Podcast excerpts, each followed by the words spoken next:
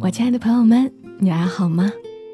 我是小莫，大小的小，沉默的默，在喜马拉雅上搜索“小莫幺二七幺二七”可以找到我。这个五一假期，你们有什么安排吗？是外出旅游，还是回老家？当然，如果你还在加班，也不要紧啦。小莫这不也算是在加班吗？我陪你们哈。我今天想和大家分享的一篇文呢，是一个听友的投稿。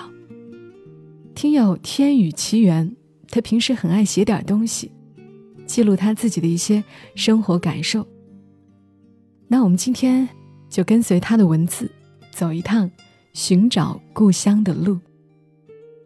浓浓故乡情，我的寻乡之路。作者：天宇奇缘。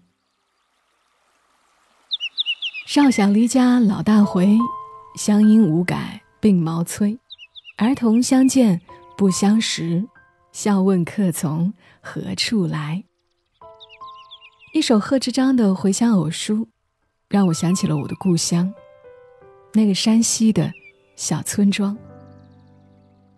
我从出生就没有回去过，它偶然会在我的梦里出现，却只是一个很模糊的影子。我努力的去找寻，睁大眼睛也看不清那里的模样。梦醒时分，我想着今生定要回去，看一看让父亲魂牵梦萦的小村庄，看一看我在梦里到过的小地方，我的故乡。我的祖籍是山西省一个县城的小村庄。他是父亲出生的地方。父亲少年时因生计困顿，早早离开家乡。我们小时候，他就惦念着有机会带我们回故乡看看。可是直到他与世长辞，也没能实现这个愿望。祖籍，其实那里已经没有太多至亲。可毕竟是父亲口中执念不忘的乡土，是那儿的一方水土养育了儿时的他。对于我而言，却只是户口簿上一个山西小县城的地名。没有回顾，没有我想见的亲人，未曾对那个地方产生过丝毫念想。父亲生前经常和我们聊起儿时的趣事。怀念着曾经和他玩耍的伙伴，不知身体是否康健，不知是否也和他一样离开家乡远去。半个多世纪过去了，当年的故居还是否存在？祖上的墓园可还有人祭拜？父亲去世后，在对他平日点滴的无尽思念中。我在脑海中也曾想象过，有机会一定会去寻访父亲当年出生的故土。是啊，故乡故土，是那些远游在外的人一生的眷念呐。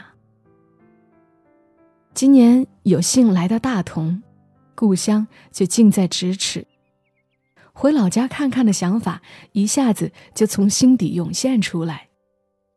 压抑着心潮澎湃的内心，我先上网查了查去那里的路线。坐大巴约有两个小时的车程，火车离县城最近的停靠站约一个小时。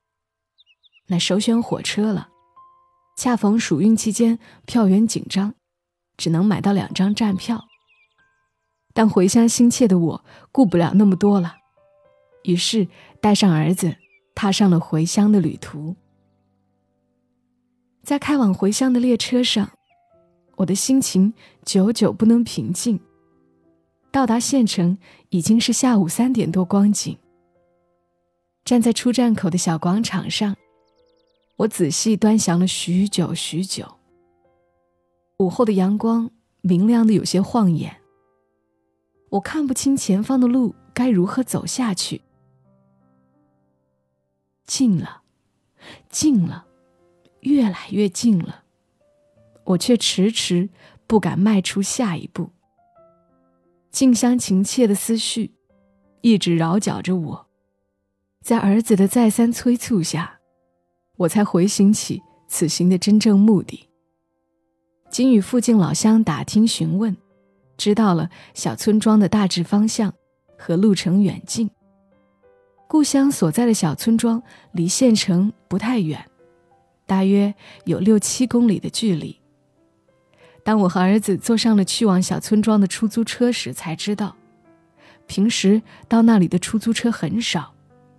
质朴的司机大哥知道我第一次来这里，到达村庄后，热情的大哥把他的电话留给我，告诉我返程时提前给他打电话，他就过来接我们。站在故土相间的路口上，首先映入眼帘的。是一条并不宽阔的小路。平直的小路延伸向远方。小路北方是那错落有致的崭新红砖瓦房，小路南边是一望无垠的庄稼地，绿油油的庄稼，长势喜人。虽然我是第一次来这里，但是看着眼前的此情此景，却没来由的有种说不出的亲切感。因为不知道村庄里还有多少父亲的故人，也不知道他们居住的具体位置，我只好决定先从路边就近的人家开始询问。路边一户人家院门口，有一位大姐，正蹲下整理一筐柿子。我冒昧上前打问，打断了大姐正在忙碌的活计。没有具体住址。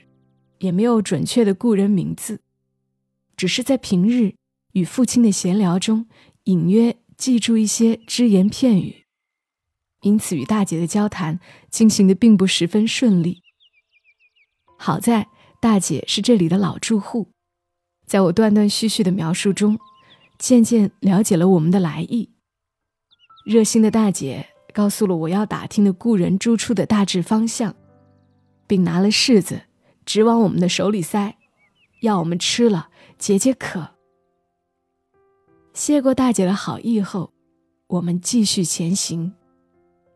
沿着小路又走了三十多米，从不远处传来一阵爽朗的笑声。我循声而望，看到路边一户人家院门口围坐着六七个人，有的在闲聊，有的在摘毛豆角。一只可爱的小花猫眯着眼睛，静静地独卧在一位老人脚下。我想，人这么多，再去问问，肯定能有收获。我拐进小巷，向着人群走去。准是平常到这里的陌生人不多，大家看着我向他们走去，都停止了聊天和手上的劳作，用惊奇的眼神望向我们。我连忙走上前与他们打招呼，并说出了我此行的目的。但是我能想起的信息太少了，大家猜测了半天也没有明确的答复。这时，从远处走来一位老人，听到我们的谈话后，说出了一个名字。我听到这个名字有些熟悉，猛然想起，这个是从父亲口中。听到过的一位叔伯大爷的小名。功夫不负有心人，终于让我问到了。抑制住内心的激动，我正准备问出他家的详细位置时，此时先前与我交谈的一位大娘搭话说：“孩子，啊，这户人家早些年已经搬到县城去居住了，我们也没有联系方式。”但是这样说来，我们家也是你的亲人，我们当家的和你父亲也是未出五服的兄弟，连名字还是按着家谱顺着起的呢。你们大老远的来一趟不容易，别急着走，快进屋里坐坐。现在都四点多了，我这就去做饭，住上一晚，明天再说。我感动的不知该说什么，做什么，只得由着大娘牵着我的手，缓缓迈入院内。大娘家保留着当地乡村户家的风俗习惯，收拾得干净整洁的农家院内，一侧种着各种应季的蔬菜，一侧是通向屋内的碎石铺砌成的平整小径。进了屋内，映入眼帘的是厨房兼餐厅的小隔间。拐进右边的屋里，靠近窗户的位置，盘着一方土炕。瞬息之间，初见大娘家的模样，在我记忆深处留下了深刻的印象。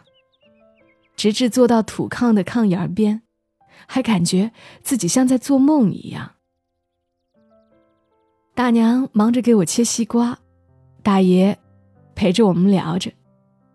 我拦住张罗着要给我们做饭的大娘，解释着我们此行匆忙，已经买好了下午的返程票。在此也只能叨扰片刻。在我们热络的聊天中，逐渐知道了不少父亲童年趣事儿。大爷比父亲年长两岁，少时曾多次在一块玩耍。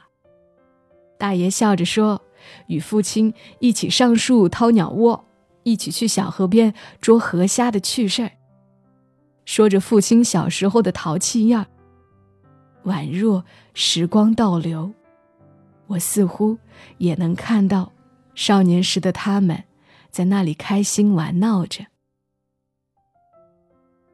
在家里坐了一会儿，大爷又领着我们去看父亲曾经居住过的老宅。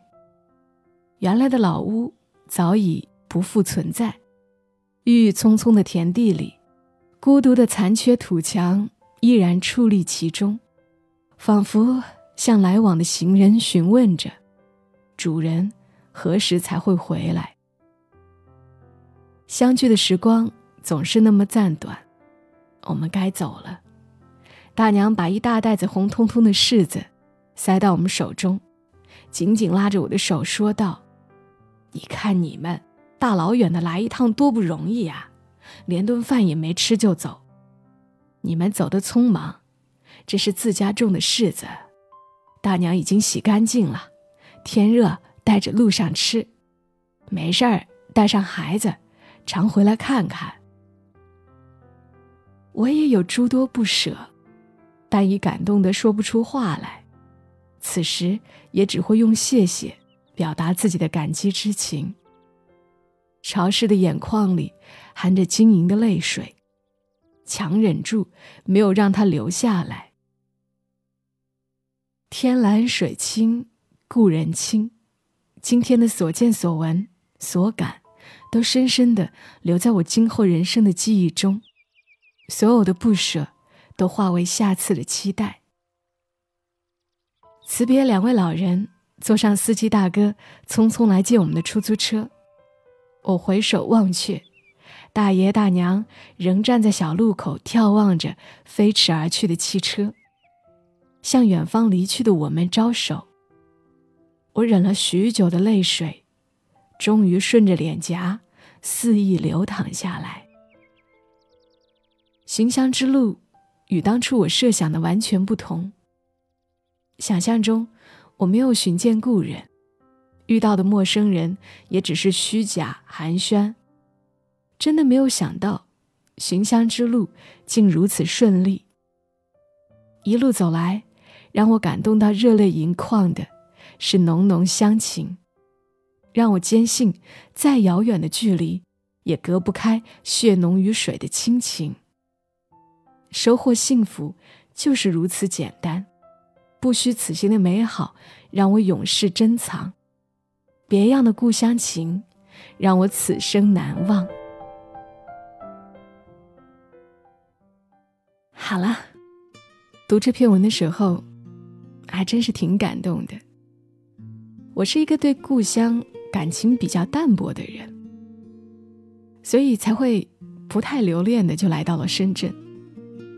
偶尔想起故乡，也无非是惦记着各种时节的野菜啊、瓜果。